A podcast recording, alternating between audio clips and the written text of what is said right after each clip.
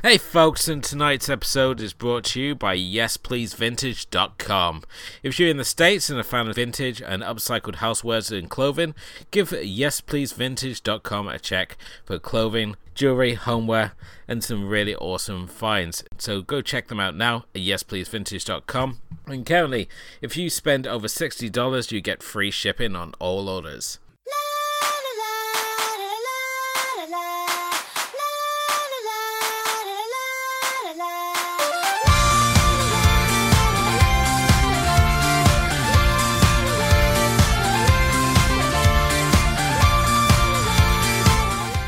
Welcome everyone to episode 49 of the Asian Cinema Film Club, and uh, I'm your host as always, Edward Jones, and joining me, of course, is your my co-host, Mr. Stephen Palmer.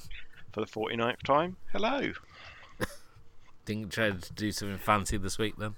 No, I couldn't think of anything. I've, I've okay. lost it. My brain's turned to jelly. It's it's the end.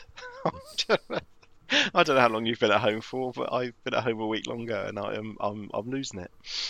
I know, and while outside is descending into chaos and confusion, we're still here for you people, broadcasting from our bunker deep beneath the Earth's core, We have a pile of Snickers and a stack of Asian cinema. And tonight's film is a real treat as we're checking out 2005's French filler, A Bittersweet Life, brought to you by the director of A Tale of Two Sisters, Kim Ji Woon a little more on that a bit later, uh, because of course it's of course time to ask what you've been watching. And Stephen, since our last episode, have you been watching anything interesting or? Ah, in terms of Asian cinema, I've watched a couple of things. Um, one interesting, one more akin to self abuse. Um, so the first thing I watched was something I've had in my watch pile for a long, long time. I got sent some copies of this to review many, many moons ago, and I didn't end up doing the review. Um, so it was a first time catch for me for. Um, was the first in a trilogy of Hiroshi Inagaki Samurai trilogy of uh, Samurai One, Musashi Miyamoto, which is a 1954 samurai film. Um, like I say, it's first in a trilogy of films that he made in a, in, in a couple of years, starring everybody's favourite Toshiro Mifune as um, as the lead character. Um, the lead character, by the end of the film, uh, becomes renamed due to the the plot as um, one of the sort of we spoke last episode we spoke a couple of other times about these sort of folk heroes of chinese literature and cinema and, and, and tv well J- Japan has these as well, and one of these is the famous Japanese swordsman Miyamoto Musashi, um, who's had had more duels than anybody. I don't really understand the history. I'm not very good on Japanese history, but um, he's one of these sort of folk heroes that, that has many films and stories and books and TV shows about him. And this basically is a is an interpretation of his story. It's a much more of a melodrama than a classic samurai film. Um, it's very much about the very early days. I look forward to watching the other two films where I think it becomes a little more um, uh, obvious what's going on. It very much felt like the first film in a in a trilogy. So it en- ends very abruptly and reaches the point very abruptly, but it's beautifully shot, wonderfully acted, and yeah, really a really interesting um, film. It's also, I think, it was Toho's second color film, so um, it's got a bit of sort of historical interest as well, and it look it looks glorious but it looks you know it looks like a British or American film from 1954 really. Mm. Um, it's, you know, but but don't go to it expecting sort of uh, lone wolf and cub kind of samurai, the neo samurai thriller excitement of gushings of blood. There's a, there's a, there's a few things are thrown, but it's it's much more of a, a, a melodramatic piece and a, and a pseudo historical piece. Have you ever seen samurai films? I've seen samurai films and I've seen both sides of the spectrum. I mean, I've obviously seen like the pop samurai movies such as you know, Lady Snowblood and the Lone Wolf and Cub movies, and I've also seen like the more classy fare such as like Sword of Doom and uh, the Kurosawa efforts like Yojimbo and um, uh, Seven Samurai. Yeah, so this is this is this this this sits somewhere in between these movies. I I feel. Um, I think it sounds like the sort of movie that David Brooke um, would really be getting a kick out of. So, and and I wouldn't be surprised if he's written something on the blog about it.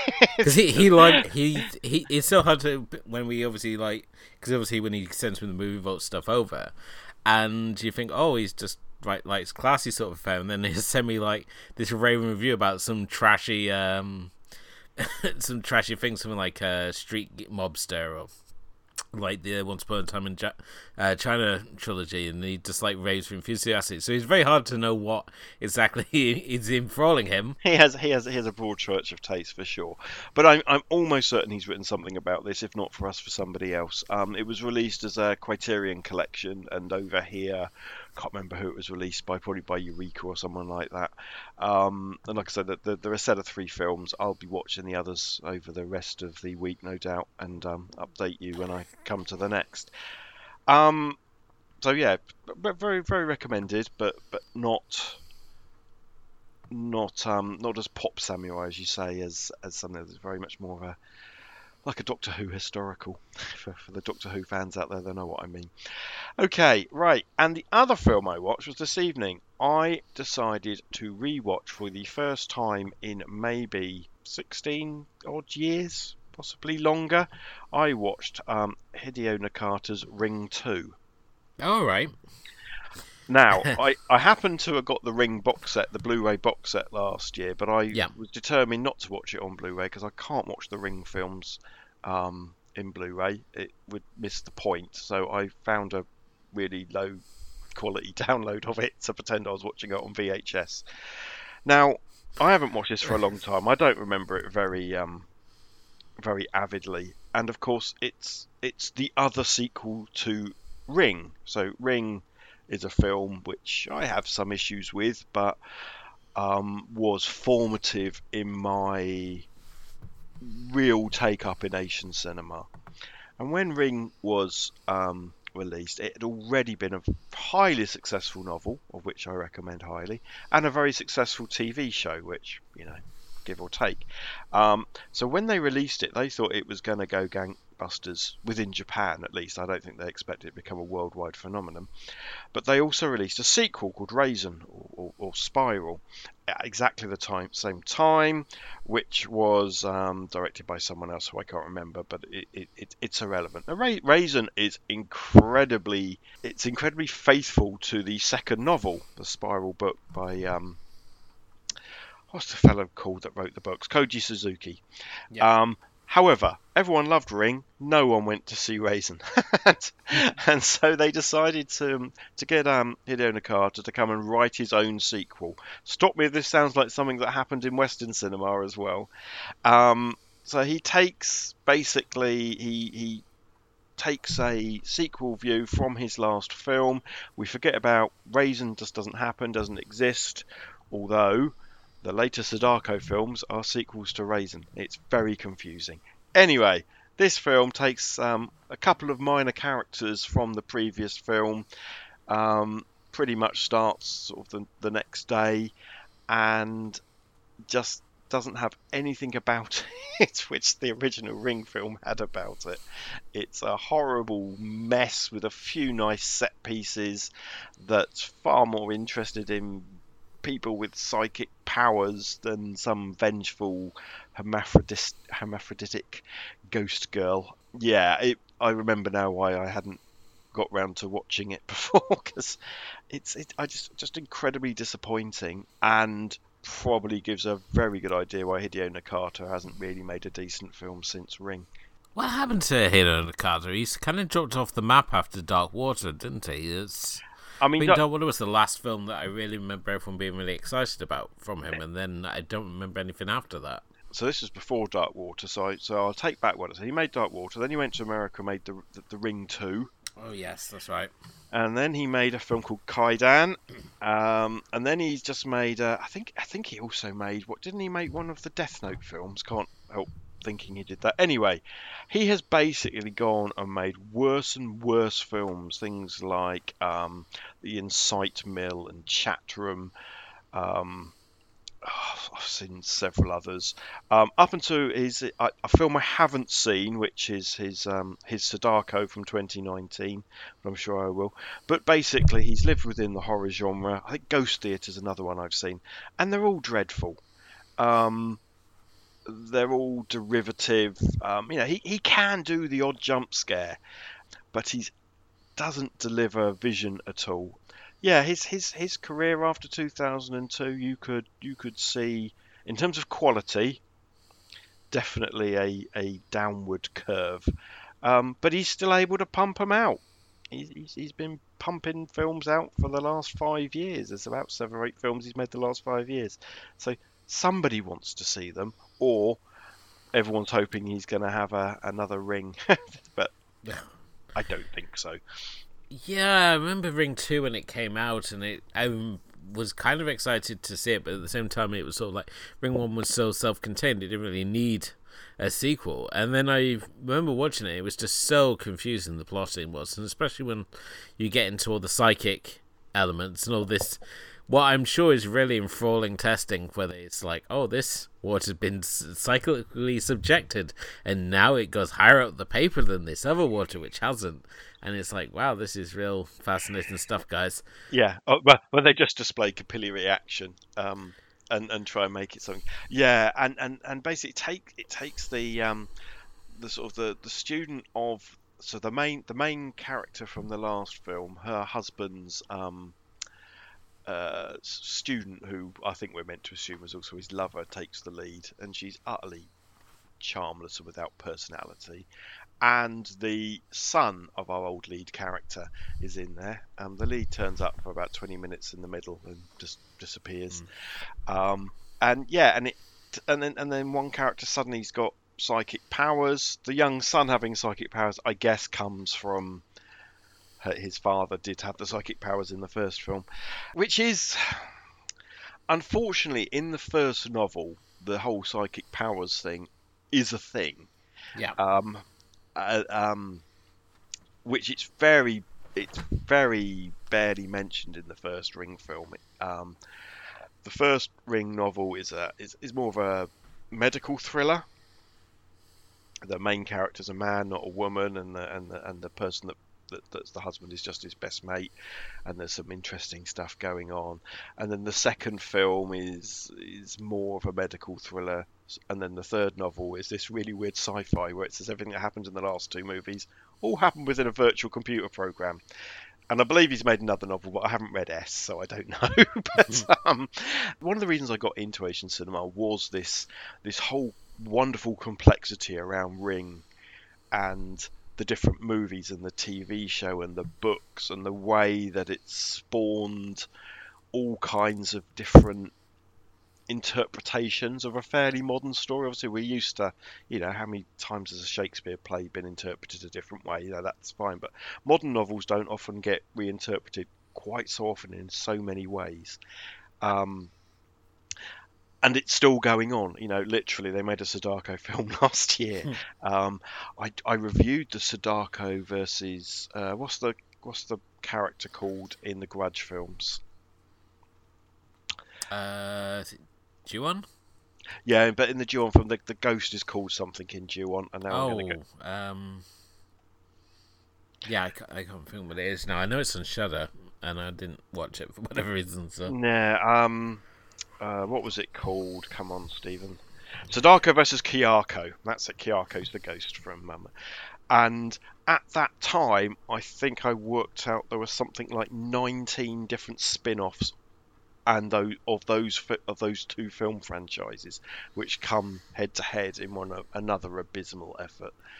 Um, again, plenty of a couple of nice little moments, but as a whole, just didn't make jot of sense. And trying to link the two franchises up together was pointless, and, and the big battle was a bit disappointing.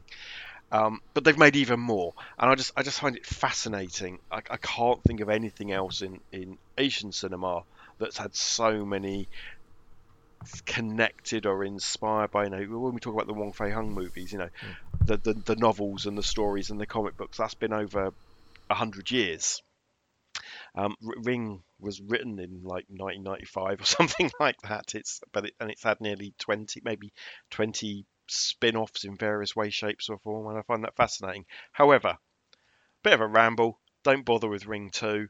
I've now wasted my life uh, for an hour and a half twice in my life. and I would actually recommend Rasen, which is a much more interesting film, but um, tonally quite different.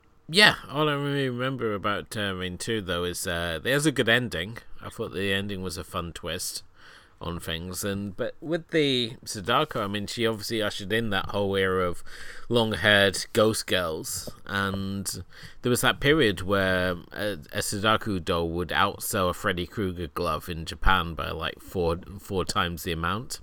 And she threw out the first pitch the, of the baseball season, and um, you know, it, it it's uh, it's a cash cow and people in Japan do go and watch the Sadako movies.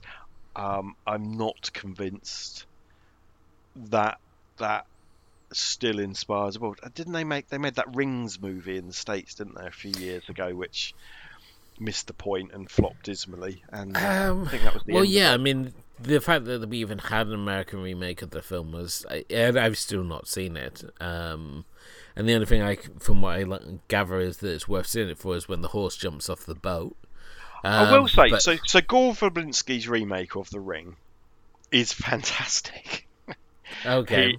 he, he he he moves it. He they, they, they set it in islands, sort of off Seattle, sort of in that in that sort of Washington State way, and and and it fits perfectly. Brian Cox is really good in it. Um, who's the woman that's in it? Um, Naomi Watts is the okay, lead, yeah.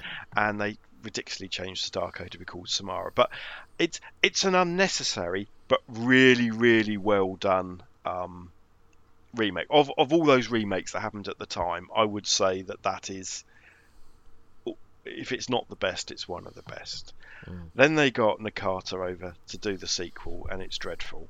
And like I say, a few years ago they, they did another sequel called Rings, which I haven't seen, but disappeared without a trace. No, I've not. As I said, I've had nothing to do with the American ones. And as I said, it's like, how do you replicate the sheer terror of the ending of the original Ring movie? When everybody I mean, knows what the, what it is. well, that's the thing. It's like, as I was saying to someone else the other day, is that it's like auditions now essentially been spoiled for a whole generation. The fact that it's on every scariest movie list going, and they always show like the key twist whenever they're showing like sequences from it, and it's sort of like that's not what audition's about. That's the that's the sting in this tale. It's but you're here presenting it like oh, it's this girl who goes around and carves people up, and it's really it's not that sort of movie. So it uh, ruins it on so many many many fronts. So, but uh, yeah, it's as I said, I just stuck with the original original trilogy, and I saw Spiral uh, when that came out, and that was sort of the Curiosity one. And I saw the Korean one as well. Doona um, is in that.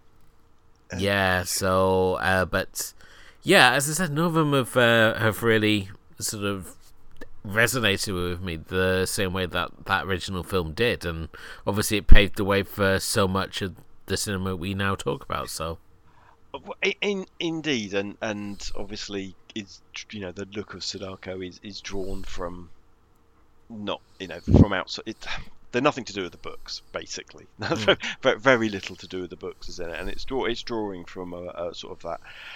Oh, I forget what they call Japanese ghosts. Um, but you know, it's it's it's a very uh, very drawn from folklore and that, that whole look of it. And then we saw that you know we see like the Whispering Corridors films in Korea have a very similar sort of you know that long-haired ghost girl. Um, there's the film Dead Friend, which is another film I love, which takes the same visuals. Hair, you know, lots of films with hair appearing in plug holes and things like that.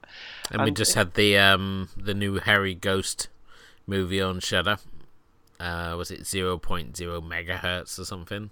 I, I, I, haven't seen that, but yeah, you not, it's, it's, you're it's, lucky not to be suggested that trailer like 500 times a day, like I am. Then, but it's uh, you know it's it's drawn from folklore with a modern twist, and then of course we had all you know the, the, the, the, main problem with Ring is is it, it's about videotapes and how things can share. And, and the later Sadako movies try to update that for the modern world. Well, the thing is, if something's going to go viral on YouTube, which one of the films does do, it's going to be a very quick film. It's going to the the infection's going to be pretty pretty quick, um, and and so it and, and there's lots of people who've never used a videotape and don't understand what it is, and um, it, it it's the the delivery method has has dated quite badly, hasn't it?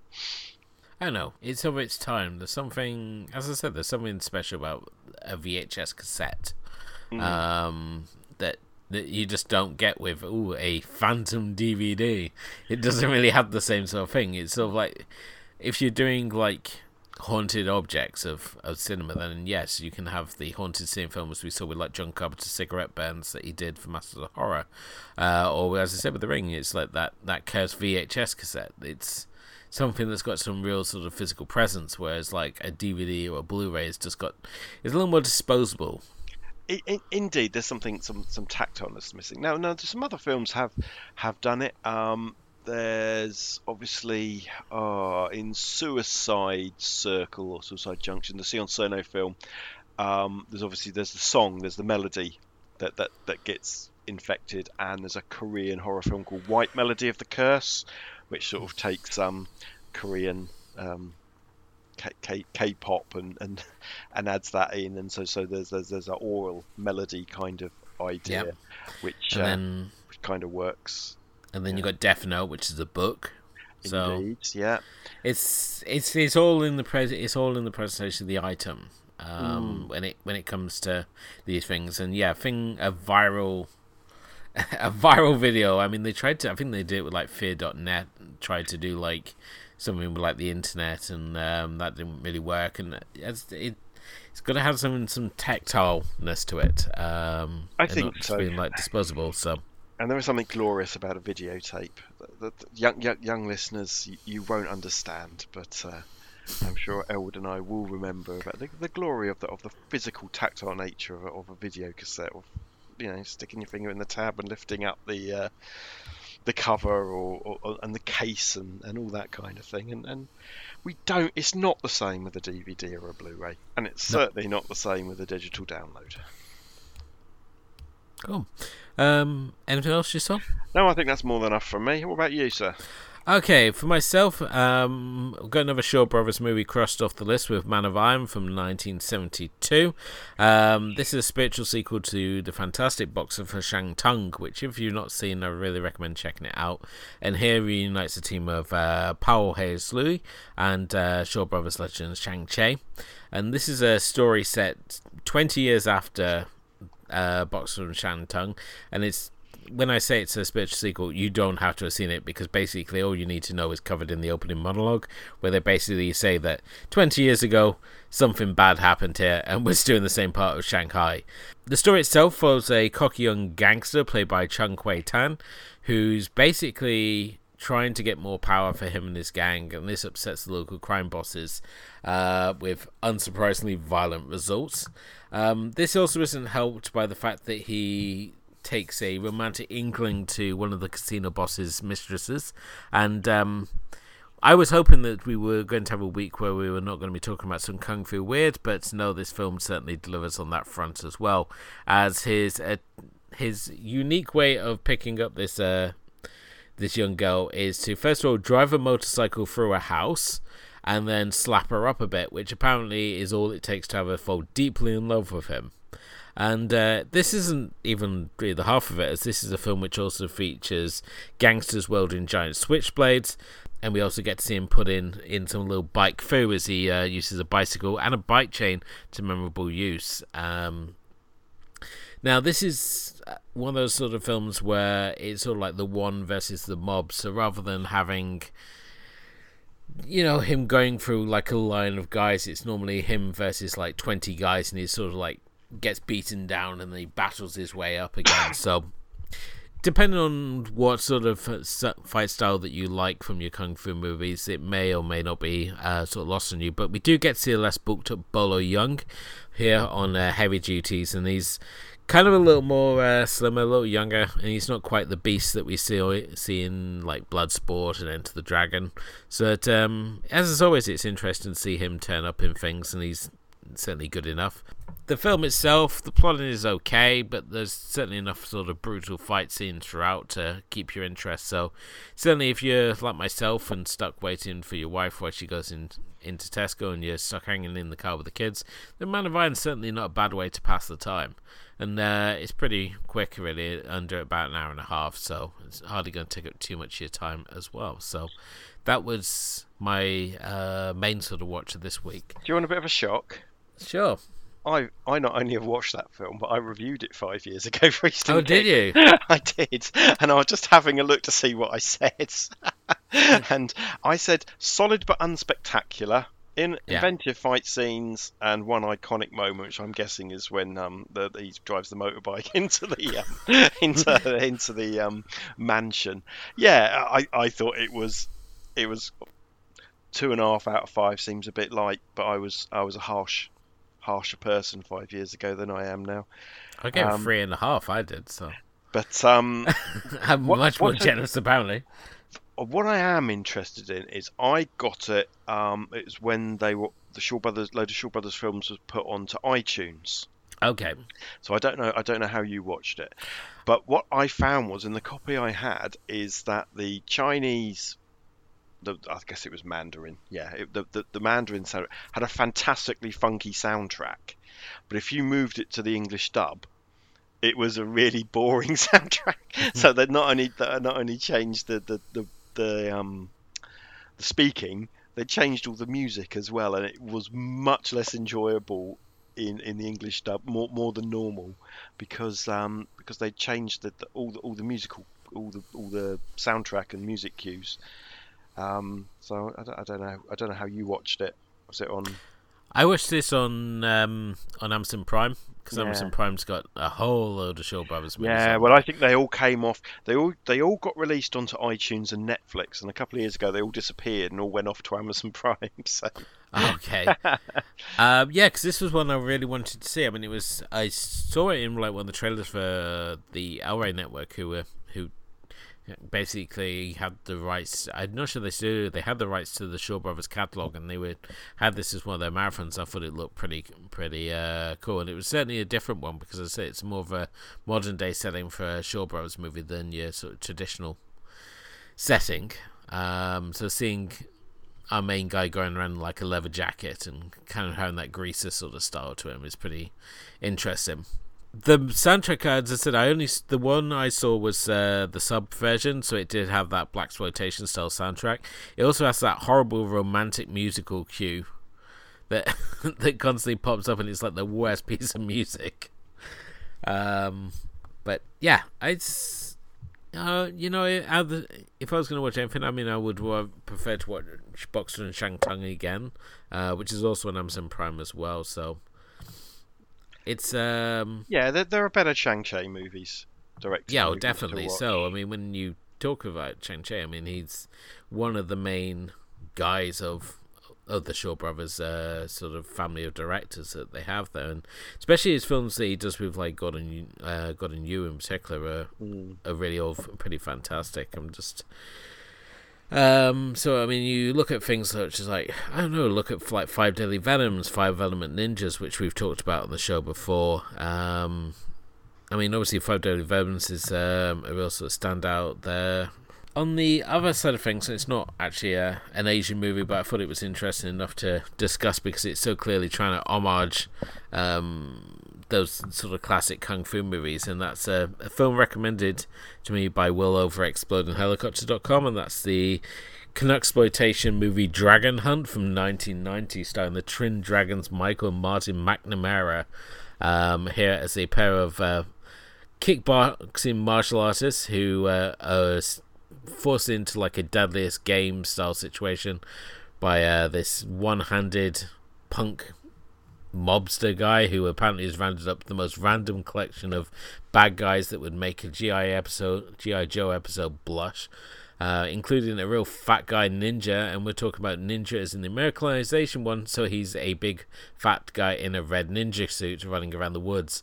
It's okay. I mean, the McNamara brothers are kind of pretty well renowned for not only bringing kickboxing to Canada, uh, where they had a number of studios, uh, they also had a number of run ins with the local sports authority because they were trying to bring UFC to Canada, where it was still classified as a blood sport, and they had a big whole legal furore into that. But um, yeah, I mean, you can check it out on YouTube. It's it's terrible yet watchable, but if you want to see some passable uh, slack through. It's uh, one kind of worth checking out just for the sheer randomness of it. So that's basically what I've been watching. Um, yeah, anything else that you want to bring up at all, Stephen? Oh, not in Asian cinema sense, but I did binge watch all of Ricky Gervais's Afterlife the other day. I watched all twelve episodes, which was um, uh, yeah, I really enjoyed it. Although it's a very um, ah, what's the word? Um, it, it, it emotionally sabotages you, and um, one minute you're you're sort of laughing at normal Ricky Gervais mean jokes, you know, the sort of thing that he's famous for. And then there's moments of absolute human humanity and tragedy. And what I really liked about it was that it was a humanist and an atheist view on grief and death. Um, although it's a comedy as well, um, as opposed to a, a, more religiously based one, or, or, or, you know, it talks about an afterlife, but really means about your life after other people around you have died. I, I really enjoyed it. I'd really recommend it, but um, maybe don't watch all twelve episodes in a row. I've not really watched it. I'm not a huge Ricky Gervais fan, so I'm hardly sort of like drawn to go and um, check, check them out. It, really, it won't make you a fan of his work if if you're not um if you're not clued into his sense of humour, it's not going to win you over. Um, it's okay. it's one it's one for the fans. Yep. Um, if you're looking for something online to check out, the BFI is celebrating 100 years of Japanese cinema with nine online collections. Uh, you can check that all out at bfi.org.uk, um, where it's all available to stream through their BFI player. Also, we also got the news that uh, Ari Aster is producing an English language remake of the Korean film Save the Green Planet. Uh, one of my favourites, and I have to ask you, I mean, do we really need an English language version of Save the Green Planet? Well, that's a weird. I didn't know about that, so you've you've shocked me with the news. Um, how long ago was Save the Green Planet? Was that about 2000, something like that? Yeah, it's one of the second wave. It's around the same time as uh, tonight's selection, really. It sort of came out, and I would, I mean, I really enjoyed it, so I was always surprised it didn't get more of a, a following than it, it did. Um, yeah, I mean it's it's it's it's an interesting film. Um, it's a long time ago since I saw it, but it, it's it's it's sort of one of those Korean films which which shifts genres around a bit d- during it, or it certainly feels that way. Um, what I would say is, if there was going to be a director to to remake it, yeah, I think Ari Aster has done enough interesting stuff in his last two movies, and it's great to see him get away from the horror genre that um, I think he will do an interesting job. Well, he's only producing. Oh, is he? Oh. Yeah, Will Tracy, who does Succession, is set to write the remake, and the film's original director Jun Hwan Jang is uh, set to return to direct. So, I how how definite is this going to happen? the fact Ari Aster, who's currently you know flavor of the week at the moment. Mm um, has been linked to it would certainly say that uh, yes, it is going to going to go ahead because it seems like the sort of um, it's sort of person that if he's linked to a project, you know it's going to happen. Kind of like if Guillermo del Toro's linked to a, a project, you mm. know it's mm. going to happen. It's um, they're sort of like the directors are going to get get things made. Um, but as I say, it's just an unusual one to be attached to. I mean, especially one that's that flicks between genres as much as this film does. I mean, it starts off as kind of like a wacky comedy and ends up being something a lot darker by the time it finishes. Yeah, I mean, it's, it's it's a really enjoyable film, and maybe one that we should we should put on the list to talk about. I think at some point, although we're doing a lot of Korean films at the moment. Do you remember those days when we didn't do a Korean film for like the first fifteen episodes? and now now we do a lot of them. Um, yeah, it's it's really interesting. I mean, the the director himself, um, Jang Jin Hwan, is is a fascinating character because after he made this, he didn't really make a film for about ten years. Um, and then he's had um, so uh, Hwayi, a Monster Boy. That was a that was a big hit, um, and uh, the film made a couple of years ago, 1987, When the Day Comes, um, is freaking fantastic. But whatever he did in the 10 years when he was only making short films and stuff, I, I, I don't know. But he, he came back as this really quality director. Um, but why did it take him 10 years to make another feature film? I don't know. Um, and now and now and now he's going to make the same film again. Yeah, it's it fascinating. I guess I guess we might see a little bit of this. I'm guessing this is the parasite effect. Yes. Um, that that that's all that's all I can imagine is is that uh, people are looking for South Korean properties to remake, bit like they did um, 20 years ago when they did My Sassy Girl and, and The Uninvited and things like that, um, which was the remake of Tale of Two Sisters. Um, but named after another Korean, doesn't matter. Um, okay. um, yeah, weird. So, yeah, but you know, uh, I, I don't know. but it's done by um, CJ Entertainment, which is the South. I've just been looking it up, so it's it's it's got South Korean money behind it. So I can only believe this is not going to be the last time we have a conversation like this, where we go, they're remaking what? Maybe they're hoping that nobody saw the original, so that they can just sneak it out as something I mean, like it, it got new it and got, quirky. It got a DVD release over here in the UK. Yeah. Um, that, that that's how I saw it. Um, and it's really, you know, it's a really good film, and it is one of those sort of South Korean movies that should be in our top 30 South Korean movies to watch sort of lists if we were ever to do such such a thing. It's just so, you know, because it's a comedy comedy doesn't always travel internationally when you remake it. And it does feel like a South Korean comedy to me, and um, yeah, I, I just hope they don't rip the guts out of it. But that's all we ever hope in a remake, isn't it? Of course. Um, now to Japan, and uh, currently you can now take online tours of the Studio Ghibli Museum. Um, this is all being done through their YouTube channel. Um, we have put a link up on the Facebook page, um, so you can go check that out. But yeah, you can uh, go have a look around the, the museum, all done as a series of virtual tours. Um, I don't know if you've checked it out yet or not, Stephen, but I haven't, but I have in the past seen um, pictures of the museum, and they've got a cat bus, so I'm going to have to go and have a look, aren't I? yeah, um, so you can see things such as like the installation room and the artwork, and you can even see the museum at night.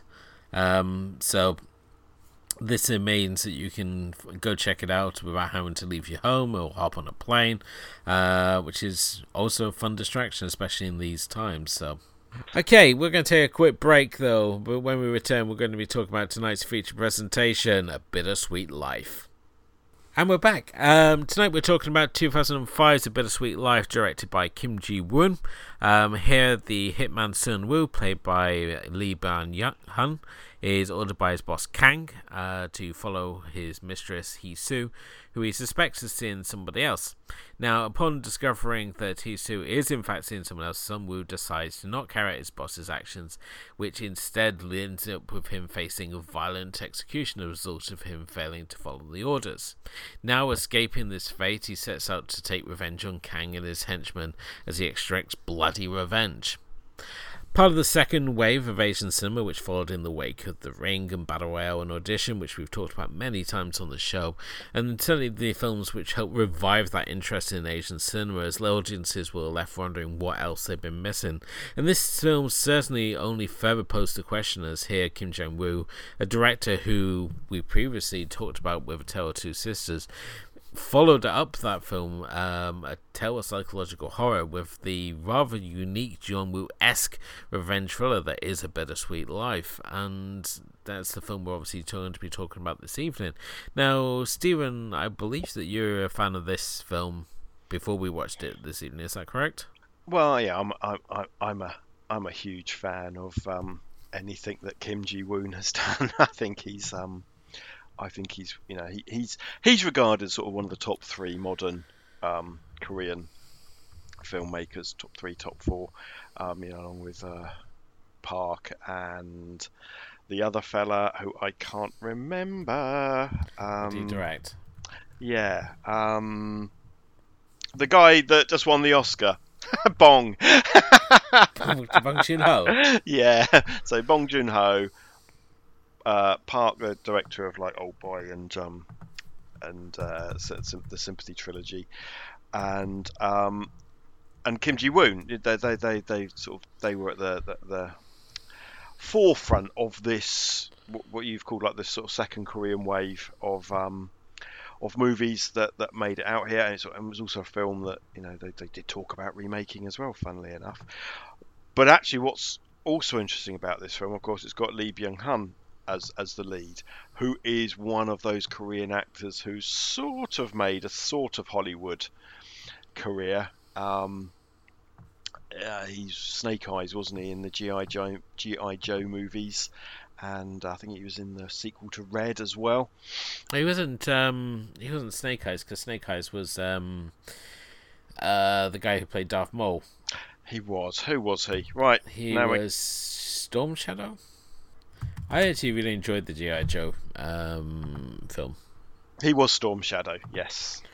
Yeah, so yeah, he was um, was Storm Shadow, and, and, and yeah, I really I really liked Rise of uh, Cobra. I thought it was a lot of fun, and it's a shame that the sequel was pretty awful because it could have been a really good little franchise, but no, they decided to mess it up first with 3D, and then by putting the RZA in it, and then by turning it into another rock generic action movie. Mm. And he's also in um, Terminator Genisys. He didn't really pick great movies, all right, but um, he has had a career because he's an incredibly handsome fella. But he is also a really, really good actor. Um, and I'll maybe talk about that a bit later in the recommendations. But this is a really nice mix, of a really great director with a really good actor, with a really interesting take on the gangster genre. So, well, it's ostensibly a gangster film, but it's not really a gangster film in the way that we might normally look at these things. It's a it's a story about one man and his journey, a, a very a, a, man with no real personality or life, and just believes in in the honor and the and the and the, and the command structure of living within that, that gangster world, and um, he gets a little a little view of what life's really about, and it makes him question himself. So it's it's a much more um, philosophical gangster movie than maybe we're used to. Um, but it's not to say there's not some fantastic violence in it, right? Certainly so. Um, this is a, a, film that if you want uh, artistic gunplay, um, or you want to see some really colourful violence, then this is definitely a film which more than, than delivers. And it moves at a really good pace as well, which really surprised me, especially from a lot of thing, things we've been watching recently, which get bogged down in minor side plots. Here, it's a film that just really cuts everything right down to the bone. I mean, we're obviously introduced to to this this guy, um, Sun Woo, who's I said he's a hitman. He follows the the code of his clan, and it's really just through this this job that uh, really sort of puts his whole philosophy of of uh, life that in this code of honor he's been following to you know just always do what his boss Kang says, um, and the fact that through this chance meeting with um, Kang's mistress that uh, it all sort of goes a bit pear shaped for him, and then in return, we get to Kang gets to find out what happens when you know you betray your loyal dog. Um, it comes back and really bites you on the ass. yeah, it's um, yeah, it's it's it's a film that's looking at honor and obeying and, and, and all that. But it's it, it's not very positive in that. Um, when you think, you know, we, we think of um, South Korea very much being a Confucian society, and people have their place in it, and it's all you know, it's all about how much money you've got or what your job role is, and, and uh, being that head boss. You know, you do what he says, and you do what he says without question, and um, it's it's it's talking about that loss of individuality because you're constrained within that Confucian hierarchy. Um, as if you want to be a bit professory about it. it might just be don't bite the hand that feeds you because it'll end up biting back. but yeah, I mean, right from the start, I mean, obviously we we get to see him where he's beating up um, two of the two of the henchmen of a, a rival clan because they basically they overstayed their welcome at um, his boss's nightclub, and he's so matter of fact about the way he goes about his his work. It's not really fancy. It's just straight up like brutality. Um, he he doesn't really. He's not one for like clever witticisms or gimmicks or anything. He just goes in and beats the seven shades out of people, and then you know goes uh, goes back to his boss for the next sort of assignment and even when he confront uh, Hee Soo and this man that she's been seeing behind Kang's back. Um, there's a scene where where he breaks a lamp in her apartment and he says he, he actually offers to pay for it because he's is not what he's intended to do. And the fact that we he actually carries through on this promise at the end of the film I thought was just such a a nice touch and said so much about this character and, and this sort of unspoken code of honor because he doesn't unlike a lot of these characters that we've seen before they just constantly talk about their code and what they will and they won't do and he does he never does that he just it's sort of like you just sort of draw these sort of clues from from his sort of performance here and and he's he's really good i mean he's he's a good looking fella which helps I think you know he's he's charismatic. Yeah. He's got screen presence. Um, and and and he's a really good actor. I mean, this this is not his normal. You know, quite often you'll find in these kind of films the same old people, and certainly a lot of the supporting cast you'll, you'll see in, in a million films like this.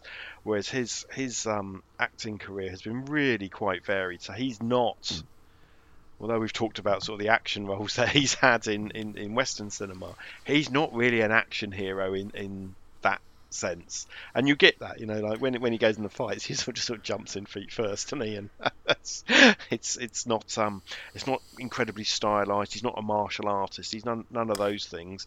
He's just a you know normal but good looking guy that can look after himself. As you say that though, but I thought I just when I looked at these fight scenes, it wasn't exactly any sort of like slack through. It seemed like it like a, a tightly choreographed sort of sequence. It's just sort of hinged more on a more direct style of combat than sort of like any sort of artistic sort of flourishes or fancy footwork. He just sort of goes in and matter of fact yeah. he can he can look after himself you know but he doesn't look after himself because he studied taekwondo for 250 years or he hasn't been to the um you know he hasn't been to he hasn't got a, a master that's been teaching him how to do it he's just he's street he's he's streetwise yeah it um reminded me a lot of ben foster in alpha dog and um Ben Foster's really funny because um, up until this point he'd been like playing like the nerdy kid on like Six Feet Under, and then he's in Alpha Dog, and he's just there beating the seven shades out of anyone that comes in. It's again, it's a similar sort of fighting style,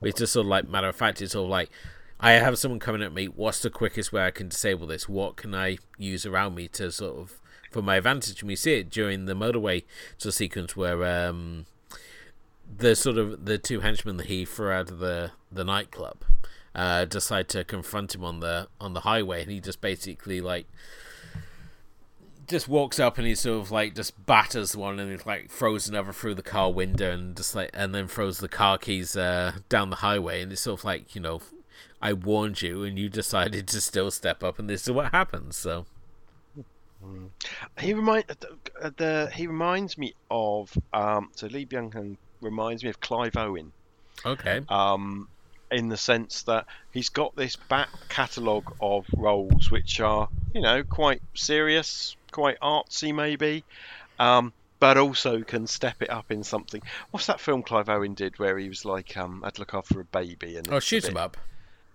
Shoot 'em up, yeah. It- that- that's- you know, but then suddenly he's an action star, shooting guns and punching and crashing stuff, and then he go off and do something like Children of Men, yeah, like some some dark dystopian um, sci-fi movie. You know, um, that that's what Lee Lee Byung Hun is like to me. He's sort of a really a re- could could throw himself into any sort of role, and you don't feel like. Oh, he's not. He's not cast correctly for this role. he's um, yeah, you know, I can't imagine anyone else being the, the lead character in a Bittersweet Life. It's it's about him, and he's fantastic. Um, it's also worth noting that he's quite a, a youthful looking guy to say that he's actually 49. He's the same age as me, mate, and I can promise you, I can promise you that you would tell the difference.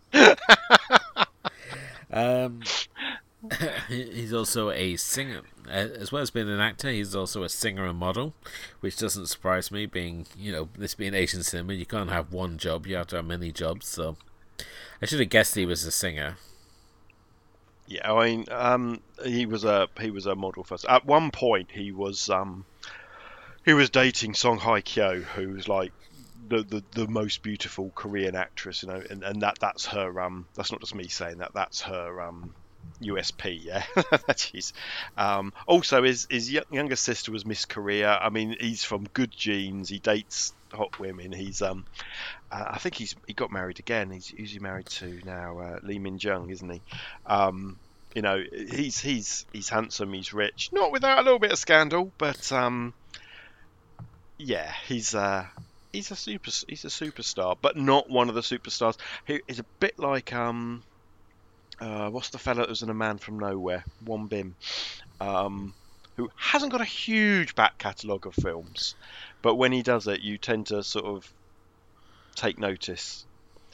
Um, but yeah, he's strikingly handsome. I'll I'll, I'll give you that, and um, well preserved. But I think it's all in the genes, Hmm. mate. Because he was caught up in a blackmail scandal from uh, by Dahi of the K-pop girl group uh, Glam, um, and they tried to blackmail him for about five billion won, which is about four million, for um, a video that they had of him making sexual jokes while drinking with him and uh, the model Lee Ji Yun. Um, now, thankfully, the the the, the uh, singer and the model were actually arrested, so it didn't really come to much. But it's it's a really interesting case to read up on, just what they were expecting him to do, um, including like you know purchasing like escaped plane tickets for them, and that the money had to be brought in like two suitcases and stuff. It's it's absolutely fascinating the fact that a cape.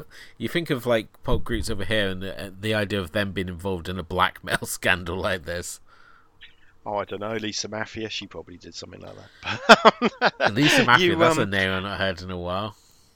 Yeah, well, you know, I just think it because this this wasn't a big K-pop group. I mean, they they'd had a couple of hits, but yeah, her and her mate, they were they thought, oh yeah, that's um, and this is before the whole Me Too thing happened. So you do wonder if post Me Too and post that that nightclub thing that that maybe he would have got away with it. But it seems that he just faces up because there was another one where he was um, a, an ex-girlfriend um sued him because she said he was he was he was physically and mentally abusive and had a terrible gambling Yeah. habit. And there's some TV host then sort of turned up. He was making Iris at the time, which is this really successful drama that he was part of, sort of a, bit like 24. That that kind of feel is, is what Iris is like. And um, it turned out that this TV host who was you know trying to get the story was actually behind the blackmail plot it's, it's um yeah he's had he's had a few interesting things but he does seem to be like this sort of this straight arrow that just goes straight to the police and says these people are trying to blackmail me. And, they go all right then. And um and yeah and so I, I hope that's just because he's genuinely a nice guy and not because he feels that his um star power wins out over um lesser people but that that would be my guess. And he didn't um the girl from the K-pop band, he did make sure she didn't actually go to prison. So uh, again, uh, bizarre. But yes, we digress. yeah, so I mean, obviously, back to his his character. I mean, we said already it's about matter of fact, and I mean, he's got this real sort of aura, uh, this aura cool to him. I mean, he just wears these like pristine suits, and yet he's going out and beating the hell out of people. And you think that if you're going and being like this sort of uh, the muscle for your for your boss, that wearing your pristine suit is probably not going to be the best sort of outfit of choice, really, because it's only going to get all messed up. Which certainly by the end of this film, his suit certainly does.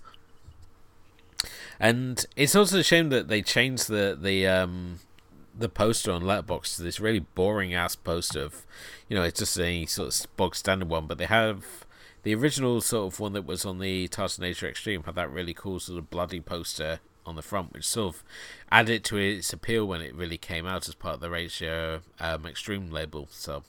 Yeah, I mean he's um the character's kind of interesting as well because he, he's so there's nothing more to him, is there? He goes back to his he's got a nice flat, but he hasn't got a bed. He's just got a sofa, and there's nothing there. Although, did you notice there's there's this pile of cans of the same food, so he probably has the same meal every night, and he can't sleep so all he does is go home, flick the lights on and off, and go to sleep, and get up and go back to work again. So he's he's a complete cipher. I think that I think the fact that, that that he can pull off this character who's got nothing about him. There's nothing for him to play off other than his sharp suit and a penchant for um, occasional bursts of violence, and and yet we as the audience I think we're on his side, right? I would like to I think, think so that we're on his side. I think he's I think he's actually a freaking repulsive character, but but you know he's he's he's the um he's the nice of a bad bunch, isn't he? yeah, I mean, as you said already, he's not.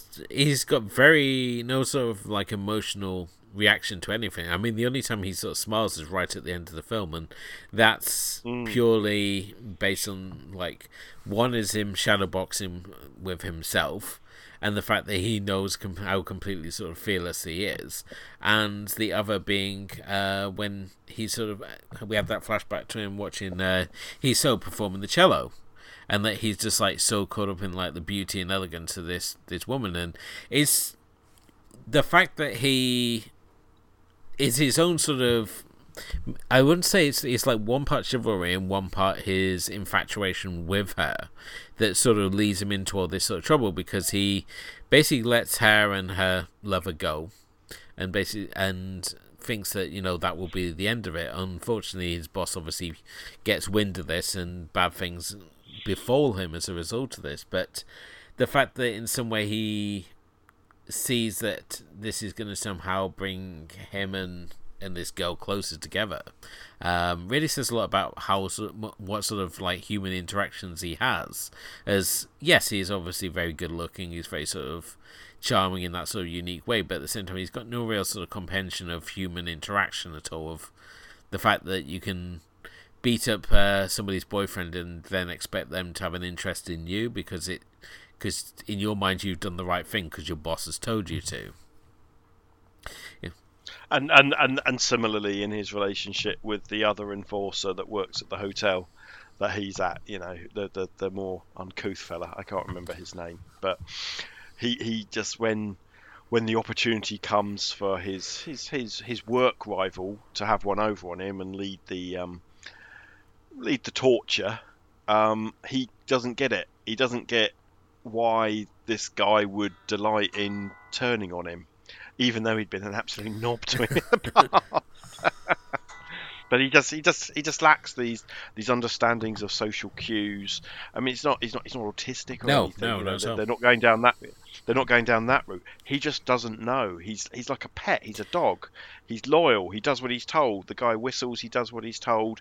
Um, there's there's there's a moment early on in the film where his boss basically says to him, "The reason I've picked you is because you just have no interest in anything other than your work." He's um, like um, but, Leon in uh, in in Luc Besson's uh, The Professional, which mm. obviously released over as Leon. Uh, Jimmy knows cleaner. Um, he again the fact he's this person who lives by he has no sort of human interaction. He only sort of interaction he has with his boss, you know, played by Danny Aiello, and his boss, much like Kang, we see in this film, is very sort of keen to keep him that way, to keep him sort of focused on the job and to not have him get distracted by by other things, um, because he It's almost like they instantly know that if they get involved with other things, it's only going to sort of affect their work, and that certainly proves true here in the fact that his affections for Hee-Su uh, basically make him get sloppy, and that's what. Unfortunately, when you uh, are found as having sort of eyes for the boss's girl, uh, much less when you fail to do his bidding, it's not going to end well. Hmm. So, should we talk a bit about the with the fate that befalls him? I think so. Spoilers. Spoiler alert. so, yeah, I mean, this was very surprising in how quickly this spiraled out of control. Um, as basically he finds himself waking up in a warehouse. He's been strung up on a, a chain, and we also get to see one of my favorite things that it seems to constantly appear in Asian cinema, where you've got a character in the in the in the room which is basically going to be used to torture. It's kind of like the slaughterhouse sequence, and you have some old man or some old woman there with a mop, mopping up the blood off the floor. um, good, good sequence. Yeah, which we get to see. We see it in uh, City of Violence. We get to see it again in here, and um, I don't know what it is. I just really like seeing that. Well, it's a bit of a dis- it's a bit of a disconnect, isn't there? There's something hugely violent going on. He's blood's strung up. There's blood pouring out of him, and it's just the old lady just da da da, just cleaning. And he and he tries to call out to her, you know, hey hey, come on, help me, help me, and and she's just not listening. She's just doing her job. She's just gonna mop it up. Because here come the mentalists. yeah, and um, he, I mean, he gets certainly it, it when you first see this sequence where he's been beaten up in the rain again everything throughout this like everything in this film it's all very sort of like shot very fantastically well and very artistic. As here we get to see another director showing a real sort of passion for presenting violence, but in a very beautiful sort of sense, much like we see in like Park Chan Wook's Vengeance trilogy. Um, it's very much the same here, and one of the key moments of this uh, this torture sequence where he's been beaten up in the rain is the fact that one of them produces a large wrench. Now, when I originally saw this film. I was watching it with my housemates at the time, and uh, one of the guy's girlfriends was like getting a bit squeamish, as most people probably would when someone introduces a large wrench into it. And he said to her, "Don't worry, they're gonna cut away at the last second. And we're watching the this uh, watching him, and he's got his hand out there, and this wrench is getting closer. And um, yeah, they don't cut away. So you get to see a man get his hand brutalized with a large wrench. Yeah, they they they don't cover.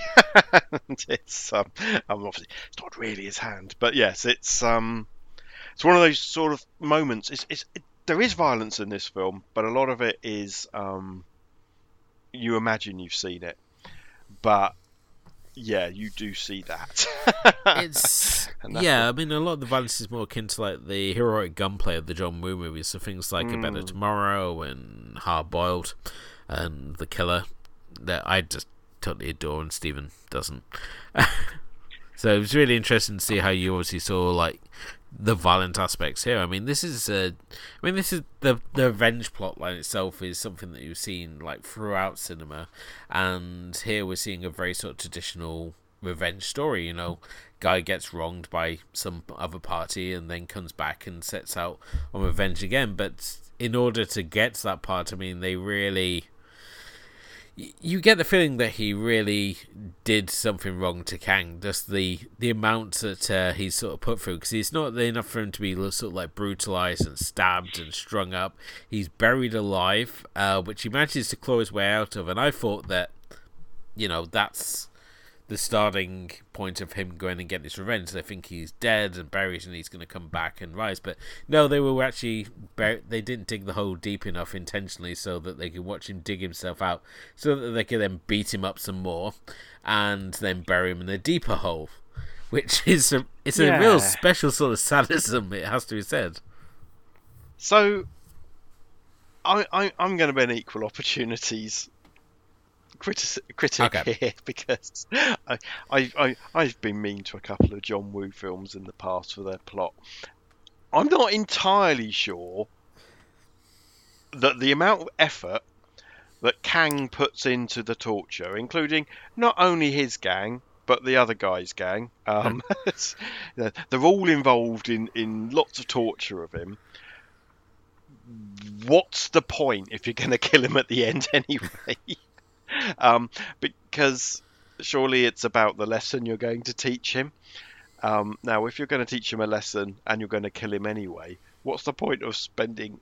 You know, like you said, there's a lot of sadism going on here, and I just, I did, I did wonder, like, like you did when he got buried alive. You thought, oh gosh, that's a, you know, obviously it's quite a lot of the film to go yet. He's going to escape and and and wreak havoc but he doesn't, and the and the torture goes on for another couple of sequences afterwards, yeah. you know. And it was a, I, I did I did wonder what's the point of this other than showing the abject depths that humanity can go to and indeed can survive.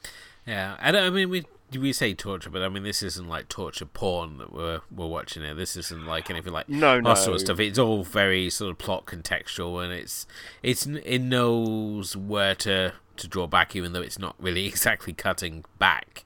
Um, nothing's been sort of done for sort of gratuitous effect here. Other, so other than the other than the um, other than the hand crushing yes. moment, it, it's not. And and it's also you know, it's it we've turned this into an incredibly dark film. by concentrating on this central sequence, but there are moments of levity in there. But yeah, that may be a bit bit later in the story. Um, after after his escape. He, there's little bits of humour in there as well. Well, yeah, I mean, he obviously uh, escapes, and you know he vows uh, sort of uh, revenge on uh, on on Kang here. So, um, and we see him, and he meets up with uh, with one of his his friends, and I think he has the great line. It's sort of like, "I'm not having a good day." and the fact he's just like he's still pretty much beaten up and um, needing like a change of clothes that his friend brings to him, and he they have this sort of secret meeting before he like sort of sets out to gather what all the bits he's going to need, including buying a handgun from a pair of. I don't don't even know how to describe these two bozos that he goes to buy this handgun of because. Oh, I think I think bozos is the right idea, the, but but then you go and meet their boss, who's a bigger bozo. A, these are two guys who managed to, in a completely open field, still managed to find something to crash a car into. and this is what I mean about the this this section is, is a little more comedic, yeah. isn't it? And, and and continues on to when you go and meet their boss, uh, where you have one of my favourite scenes of the whole film, where where where where the penny drops to the the, the, the guy that's basically sort of sells the guns fi- suddenly realizes who he's got in the room with him because he gets a phone call from I think it's a phone call from Kang. Yes, that's he? right. And and and and and they have an incident where they've both been playing around with practicing how to sort of take a gun apart and put it back together again. and they're racing to get their gun put back together so they can shoot each it's other. It's such a fantastic sequence as well because it's so set up that uh, Lee character is like going to be at this disadvantage because this guy's like giving sending these like ex KGB pistols and he's really sort of talking him up and he's there. You see him there dismantling it, and at the same time, his because of his like mangled hand, he's there sort of struggling. You see him fumbling with all the bits as he's he's taking it apart, and then as you said, he's the the arms dealer's on the phone to Kang, and you see that moment of realization. He's like, "Wait a minute, I I need to get rid of this guy as quick as possible here to to claim this little bounty." And you see him like scrambling to it, and it's it's almost like this John Wick style moment where mm. you've got two people competitively trying to build their weapon so they can shoot the other person. It's like a like an artistic Russian game of Russian roulette. Um, yeah, no, it's it's and and and of course, what it also highlights is is that he's not been a man with guns before. He's an enforcer with his fists and his feet. Yeah, um, I don't remember him earlier on in the film using a gun at all. I could be wrong. No, he hasn't uh, used a gun at all. But I never got the sort of. I never even sort stopped to like think that you know that's not his his skill set.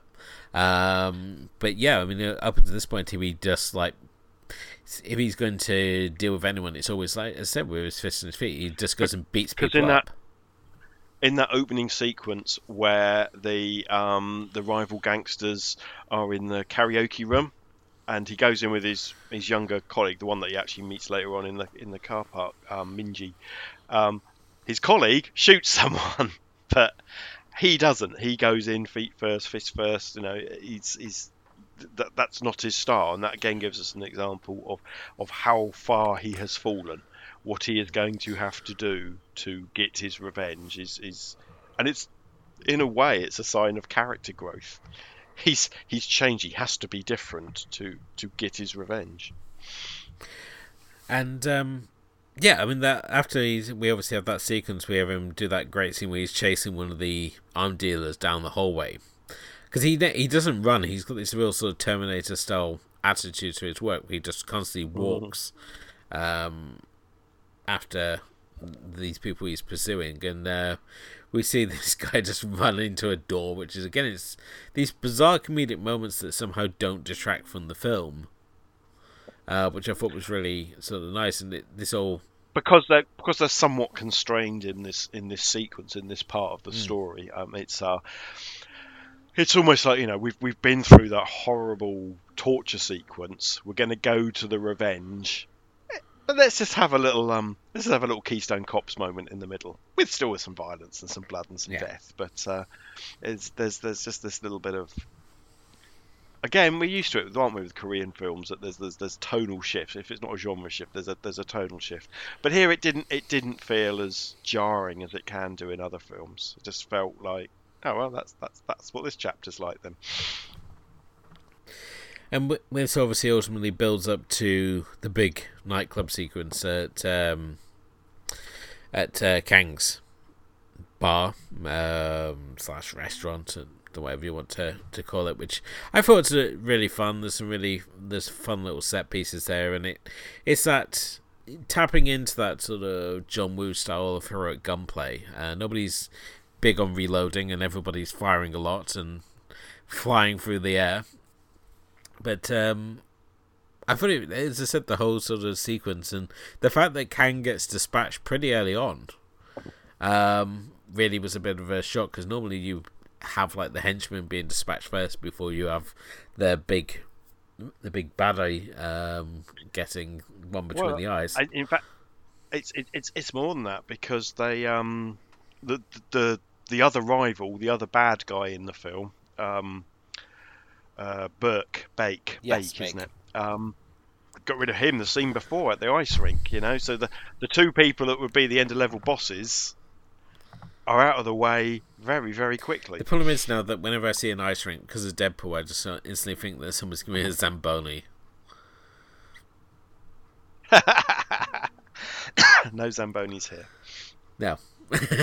but um, yeah, I mean, how do you find like the the shooter sort of sequences? Because I mean, I love all that sort of like heroic gunplay, and I said through coming up watching like John Woo movies and and um, Ringo Lam films in particular, it it's sort of like sort of thing that that I really sort of vibe on, and here it's given that sort of Korean twist. It's not just imitating like or going to the same sort of extremes as those Hong Kong movies.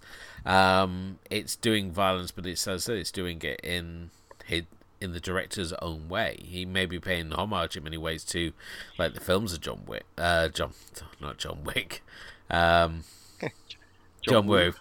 Um, but he's no, definitely he, doing he, his own he thing. He absolutely is. He he absolutely is. Kim Ji Woon, as we talked about when uh, I think when we um, when we did Tale of Two Sisters, he usually makes genre films, but he always does a genre film on his own terms. So this is his gangster movie, right?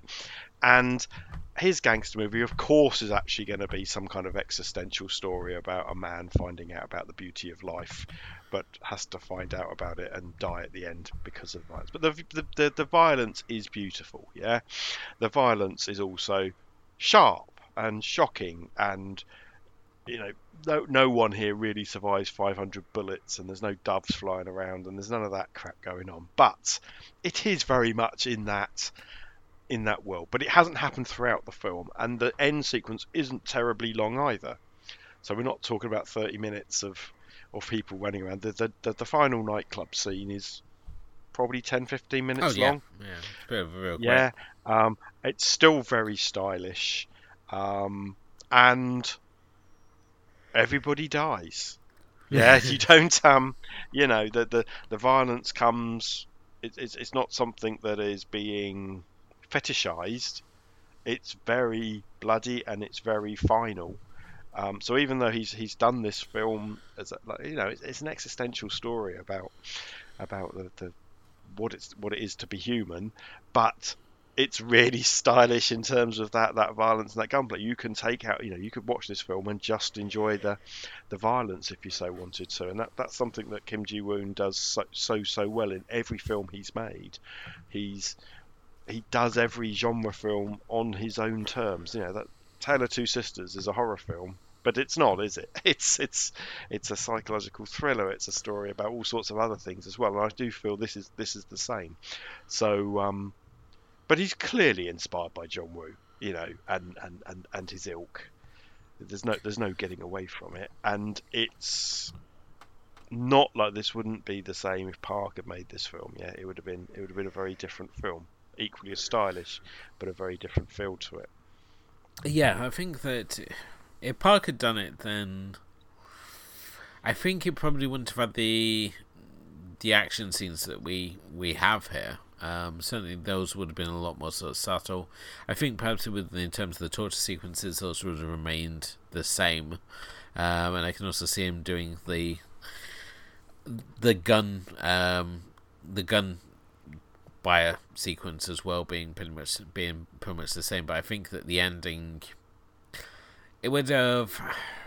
It's, it's hard to say. I mean, as I said, when when we look at like, especially as films like the Vengeance trilogy, how those three end, it's about um, people finding finding justice, but is it often like the right person finding the justice? Yeah, and, and obviously the Vengeance trilogy films are very much about if you go out for revenge, bring two shovels because you're gonna have to dig your own grave as well as the person trying to get revenge on.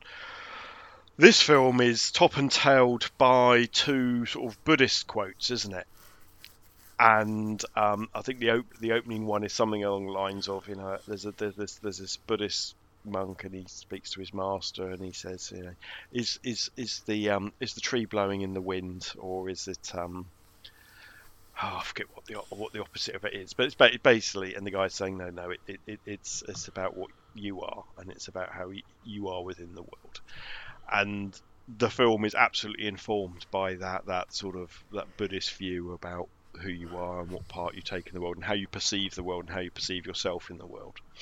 Whereas I think Park would have been more more interested in, in, in that tenet of revenge and why revenge never works. and, um, and it would have been a much more colourful film as well, I think, if it had been um, so this film is stylish, but it's not Park stylish. No, I mean this film takes large takes place largely in in, uh, in in the noir twilight. Really, it's it's. oh, yeah. I think the lights off. yeah, often, exactly. Yeah. I think I mean this is obviously he's got more of a sort of noir sort of sort of styling to it than than than Evan. Um, but yeah, I, I, certainly enjoyed it, even though it's obviously doing things that we've seen many times before. I mean, obviously the revenge genre, there's only so many ways you can go with it.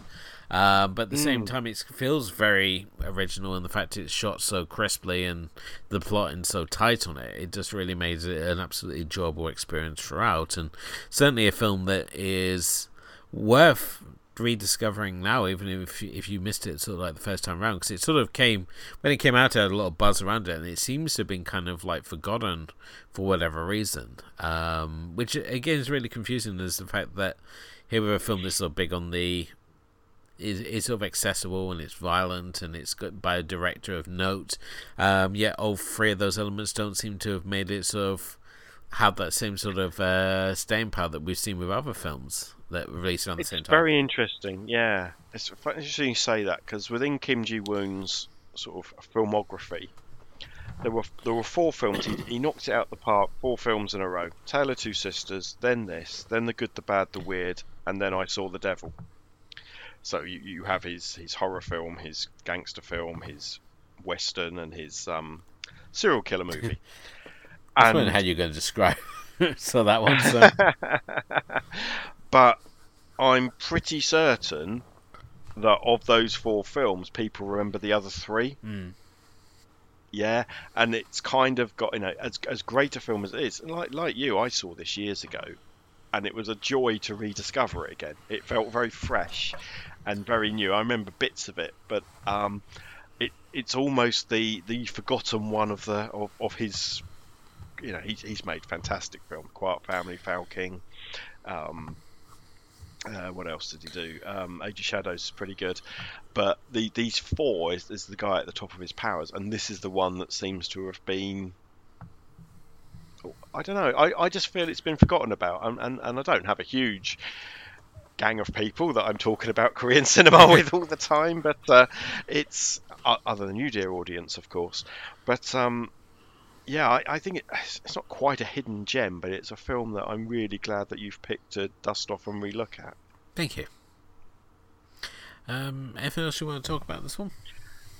Yeah, I just want to talk about a couple of the other players, okay. um, just to put it in sort of context with, with this sort of era of, of Korean cinema. So, um, the what's her name? The girl, hey, who is it? Um, is played by Shin Min-ah. Now, Shin Min-ah, I mentioned a couple of episodes back that she starred in the Go Go 70s film that I'd watched, and she was fantastic in that. Um, she's one of the great mysteries of Korean cinema, that why she didn't become one of the biggest stars of all time.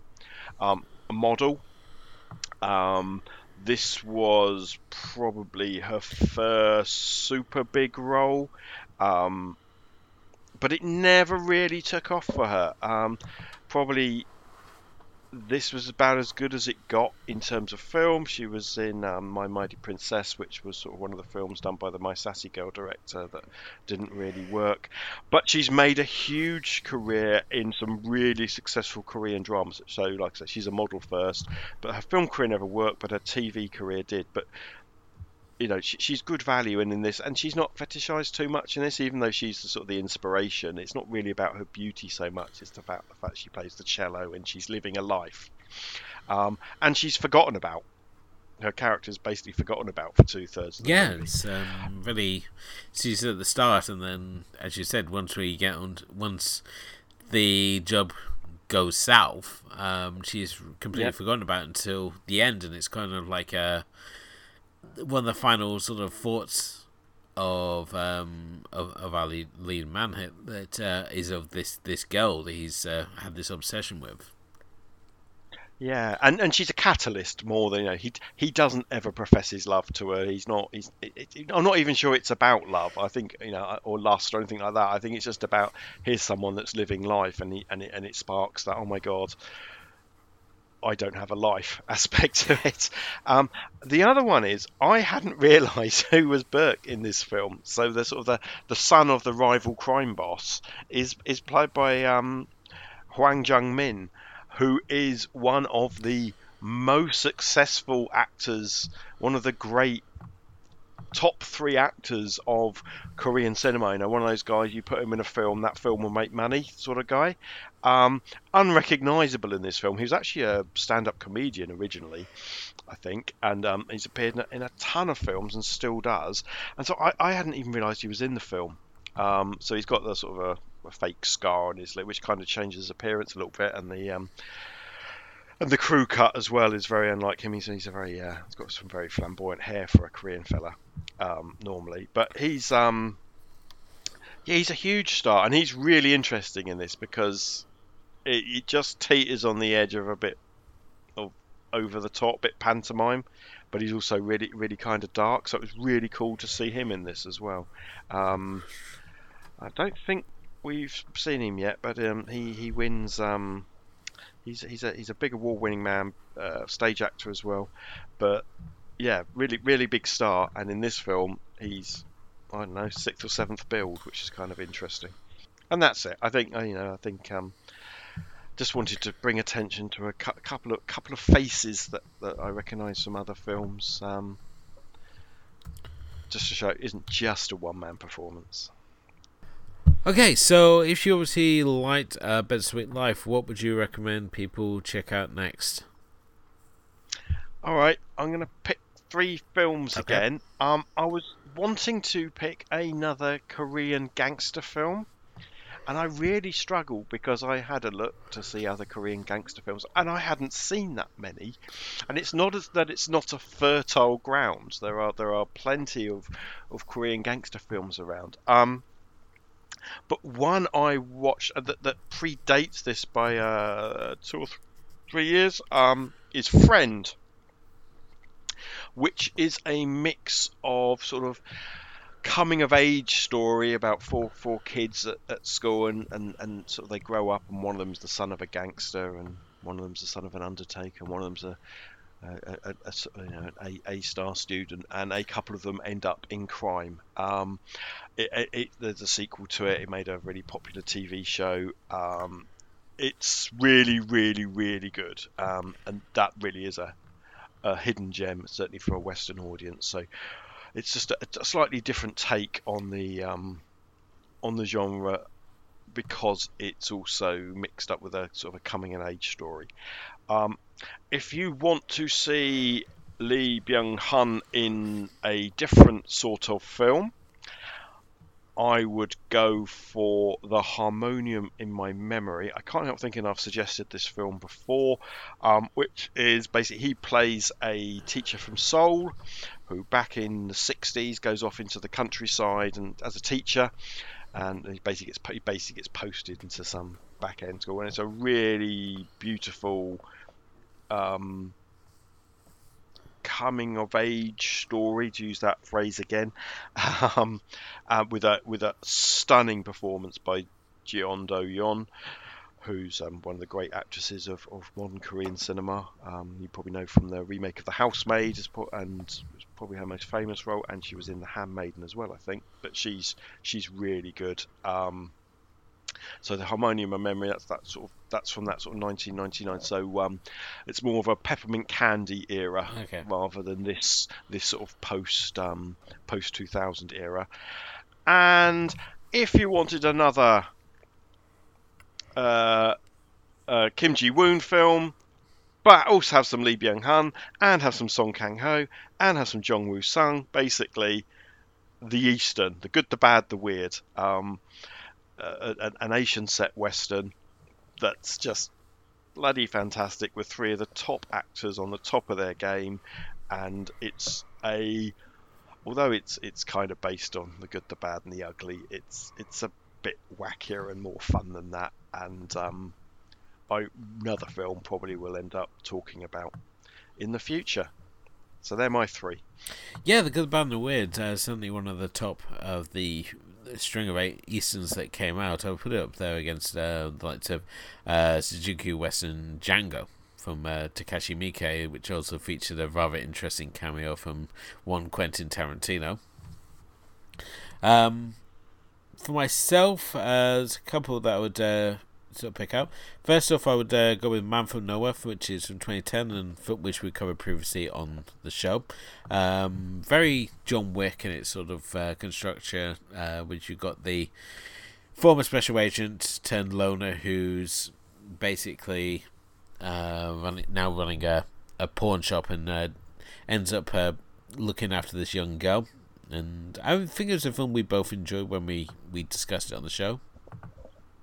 It was. It was a film actually that I didn't enjoy when I watched it originally, and enjoyed. Im- and only, I was just there was one shot that stuck with me when he jumps through the window and the camera follows him, which obviously is now a thing which has been done by all kinds of films. Born, Bourne films. I'm looking at you. um, um, but actually watching that the second time, I think if we go, I can't remember what episode it is. We we we covered it, but it was a film that I enjoyed way more when we um when we when we recovered it. Um, but absolutely, that was going to be one of the ones I was thinking about choosing as well. So, good call. Um, next up, I would say Full Time Killer from 2001, which for myself reminds me a lot of the Sylvester Stallone movie um, Assassins. Um, as here you've got a professional assassin named O, who um, is basically trying to find a way out, and at the same time you've got the flamboyant and reckless Tok, who's uh, basically on a mission to expose who O is and uh, take his place as the number one assassin in the game. Really fun, uh, really sort of fun, fun movie, and there's some really some interesting flamboyant films, especially as uh, when you look at the assassin Tok, who's just got no sort of subtlety to anything he does. Everything's played for dramatic effect, and he draws a lot of inspiration for his hits from action movies. So uh, one of the big hits he uh, does, he's seen wearing a Bill Clinton mask because he's paying homage to Point Break. Um, the last one I'm obviously going to say, and that's obviously that you check out some John Woo. Um, in particular, I'm going to say that you go back, that you go check out Better Tomorrow for some classic Chow Yun Fat. Um, yeah, I mean, I'm not a huge fan of, of this one in particular. I think that it was that what he did with this film, he did better with the likes of The Killer, and then better again with Hard Boiled. But I think if you're going to watch some the John Woo heroic uh, gunplay movies, definitely start with Better Tomorrow, and then work your way through them and look at things like The Killer and Bullet in the Head, and uh, end with Hard Boiled, which is sort of like his grand. Um, it's sort of like his Taj Mahal of um, of heroic gunplay movies. There's even now, there's nothing that comes close to just the insanity of that movie. Uh, but I think if you go in and watch Boiled first, everything that sort of came before it may seem like a little bit of a disappointment because it's not of the uh, same sort of craziness. But certainly, um, Better Tomorrow and its sequel, A Better Tomorrow Two, are both worth uh, worth checking out. And that, if you're doing the drinking game, is a dig against me about watching the films in the wrong order. no, I don't, not saying. I just I said I told you when you I told you when you watched it. I said to you, watch Better Tomorrow first and the killer and you were like, No, no, I'm gonna go and watch Hard Boiled and then you didn't even like Hard Boiled, so it was a waste of time to begin with. So And then you felt that the plotting of the killer as we discussed in that episode was you know, a it, the subtlety of the the uh, plotting of the killer wasn't uh, for you, so yeah. Um, but that brings us to the end of uh, another episode of the Cinema Film Club. Thank you as always for listening, and uh, wherever you happen to be listening to us, please do hit the like and subscribe buttons, and uh, maybe leave a review. It all helps raise the profile of the show. You can also check out our blog, which is asiancinemafilmclub.wordpress.com, which has not only got our full archive of episodes, but on there you've also got our mixtapes. You've got our writing bits, including David Brooks' film uh, movie vault series. Um, so plenty to check out there as well. And you can also follow us on Facebook and Twitter and Instagram, uh, where in where Facebook in particular we have some really interesting, uh, fun discussions happening all the time. So definitely worth checking it out uh, there and uh, getting involved in the discussion. But um, our next episode is a big one. It's episode fifty. And Stephen, what are we going to be looking at to celebrate such a momentous episode? Well, if if I've got the remember my memory's correct, um, there is a big director, a big Japanese director we haven't talked about in 50 episodes, or if we have talked about, we've only talked about him in passing. Um, this wasn't our original choice, but we we decided to to buck the trend and go somewhere else. So it's about time we talked about Akira Kurosawa. And what better place to start than his most internationally known film, The Seven Samurai? So that's coming up on our next episode. Um, also, look out for our very special episodes as we're going to be adding to our top 50 uh, Asian cinema list. and Once again, myself and Stephen are both going to submit 25 films to the list, bringing it to around 100. Uh, you can check out the first 50 titles that made our list over on the blog, as well as uh, in our feed there, so you can see what the story has been so far and uh, that's obviously all to come. But uh, yeah, definitely join us next time for episode 50, where we're going to be talking about Seven Samurai. And uh, thank you as always for listening, and thanks to my co host, Stephen. Pleasure as always, sir. And, uh, we will be back, as I said already, talking about Seven Samurai. But until then, good night. Hey! Hey!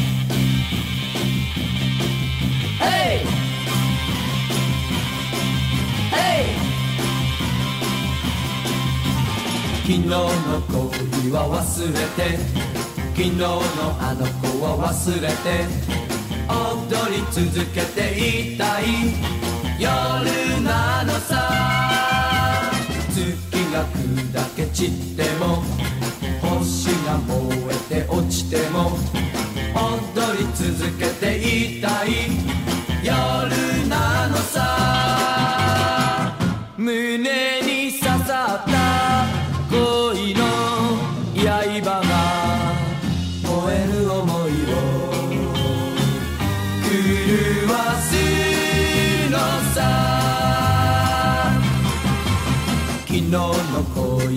忘れて昨日のあの子は忘れて踊り続けていたい夜なのさ